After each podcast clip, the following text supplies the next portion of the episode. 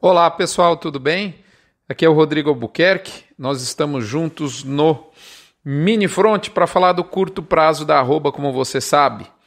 Esse Mini Front vem no oferecimento de Asbran, a nossa associação que reúne 80% da suplementação mineral brasileira, e Alflex, identificadores animais para você poder ver e mais do que ver, enxergar o desempenho animal. Quem trabalha, lida, gerencia pecuária com a média, vê, mas não enxerga.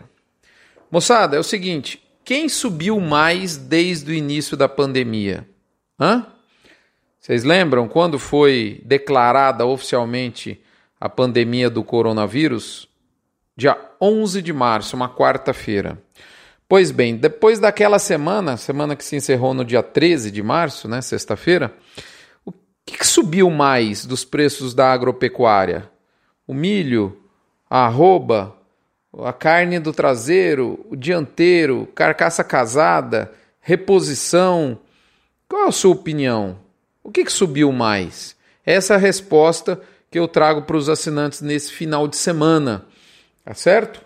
Front e o Mini Front na área no dia 22 de agosto. Do lado do ponto de vista da, do cenário base, que é o que a gente fala aqui, da arroba para a próxima semana, eu diria que esse cenário base segue inabalado e digo mais, sem nada no radar de curto prazo que indique, que possa nos indicar, ainda que de maneira tênue, alguma guinada de tendência. Não, a gente não observa nada disso. É, o dólar aquecido, que eu costumo dizer que é a enzima que catalisa o embarque dos altos volumes de carne para fora do Brasil, teve mais uma semana de fervura, rompendo com folga a barreira dos 5,50, fato aí em grande parte viabilizado pela irresponsabilidade de uma parte dos nossos políticos lá de Brasília. Você sabe o que, que eu estou te dizendo, né?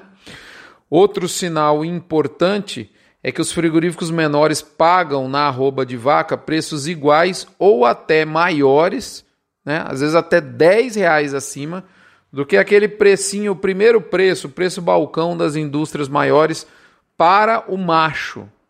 Estou né? falando paga na vaca, preço maior do que a indústria grande paga na arroba de macho. Claro que isso não é generalizado, de modo que algumas carteiras de alguns frigoríficos é, regionais, elas começam a ser é, pressionadas, eu já disse isso aqui algumas semanas, e, ou mesmo até relatam dificuldades. De toda forma, nós estamos passando pelo meio de mês sem qualquer pressão no atacado de mercado interno. Isso aí é fato. Do lado da oferta, ela segue também da mesma forma restrita e o padrão geral de escalas é um padrão geral de escalas curtas, né? não está folgado não. É, porém, nós vimos em algumas praças, particularmente em algumas plantas, é, a, a escala andar acima do que a gente vinha observando nas últimas semanas. Importante analisar que isso ocorreu porque foi pago um preço superior para lotes grandes, lotes de abate grandes. E mesmo depois dessa avançada pontual, muito pouco, ou, ou mesmo nada, foi alterado com relação à posição de compra das indústrias. Prova disso é que em algumas negociações a gente é, vê é, a turma experimentar um diferencial de base positivo com relação à arroba de São Paulo, coisa aí que nós vimos no Tocantins, Nordeste inteiro, Nordeste já arroba, sabe aquela brincadeira, né? Ah, na Austrália já é já é tal, né? Já, já é já é de 2021. Pois é, na, no, no Tocantins, no, no, Nordeste, a arroba já é 250. Já tem negociação de 250 reais no Nordeste. É, além do Tocantins Nordeste, podemos dizer que o diferencial positivo também está sendo visto no Pará, em Goiás, Triângulo Mineiro de maneira Minas, né, de maneira escancarada, apenas aí para citar alguns exemplos. Lembrando a você as nossas empresas parceiras do Front, MSD Saúde, Nutrição e Reprodução Animal, Vemax, aditivo à base de virginiamicina da Fibro, Nutron Cargill, indústria é, consolidada da pecuária, da nutrição da pecuária de corte de leite do Brasil, o PL Pronutiva, que une controle mais biosoluções para que seu pasto tenha uma saúde vegetal plena. Cicobi Cred Goiás. Cicobi Cred Goiás eu falo de carteirinha.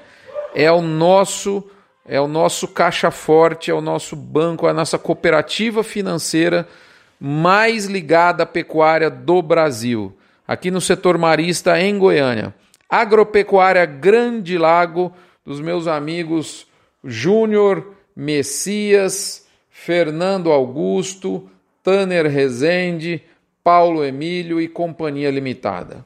Moçada, é, o fato é que esse diferencial de base positivo, né, a gente vê, e, essa, e esse padrão Brasil de escalas mais comedidas, é, eles, se a gente analisar a perspectiva de oferta futura, a gente não vê previsão de melhora. Eu diria pelo contrário, devido, minha opinião, né, moçada, devido ao cenário absolutamente desafiador de aquisição de, de ingrediente, de trato para gado confinado, eu vejo inclusive uma perspectiva de oferta mais desidratada ainda para o último bimestre do ano. Eu posso dizer que eu vi casos reais de pessoas que confinavam historicamente nos últimos anos aí 50, 80, 150 bois, produtores médios, pequenos, estão desistindo e vendendo, tentando vender a boiada magra.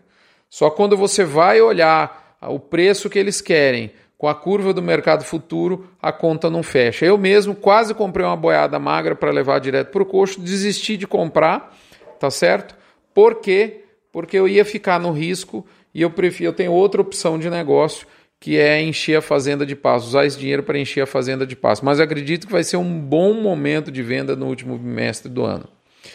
É, de fato, a escassez de oferta, que eu estou acabando de dizer que, que, que deve prosseguir, né, tem sido sim um dos pilares fundamentais para a sustentação do mercado pecuário. O que, na minha opinião, faz o momento positivo do boi ser diferente do momento positivo do milho, por exemplo. Óbvio, ambos estão firmes, mas no caso do, do cereal, do milho, a fortaleza dos preços, para mim, decorre muito em função de uma posição especulativa, visto que muitos produtores relatam ter produto, mas seguem retraídos, aguardando cifras maiores que estão vindo dia após dia. Já no caso do boi, eu não vejo qualquer sinal mínimo de represamento. Então eu acho que a, a, firmeza da arroba é mais sustentável que a de milho, porque se algo virar o mercado do milho, aparece produto e aí a escalada tende a ser para baixo. Pessoal, é isso. É... Quem subiu mais desde o início da pandemia? Milho, arroba, a carne do traseiro, atacado do dianteiro, carcaça casada com osso ou a reposição? O que, que você acha que subiu mais do dia 11 de março para cá? Como eu fazer deixar de novo esse convite aqui para você, para o assinante, para que você se torne um assinante e possa contribuir para a campanha do agro contra o câncer, porque nós revertemos parte do, do valor das assinaturas para a campanha. Entre lá no nosso portal gestão de risco em pecuária, tudo juntos.com.br,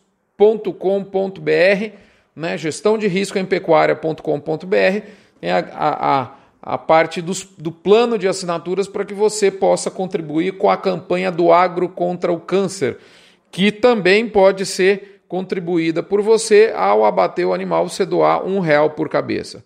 Moçada, é isso, um abraço, fiquem com Deus, até a próxima semana. Obrigado pela sua atenção, audiência e, sobretudo, paciência. Até lá!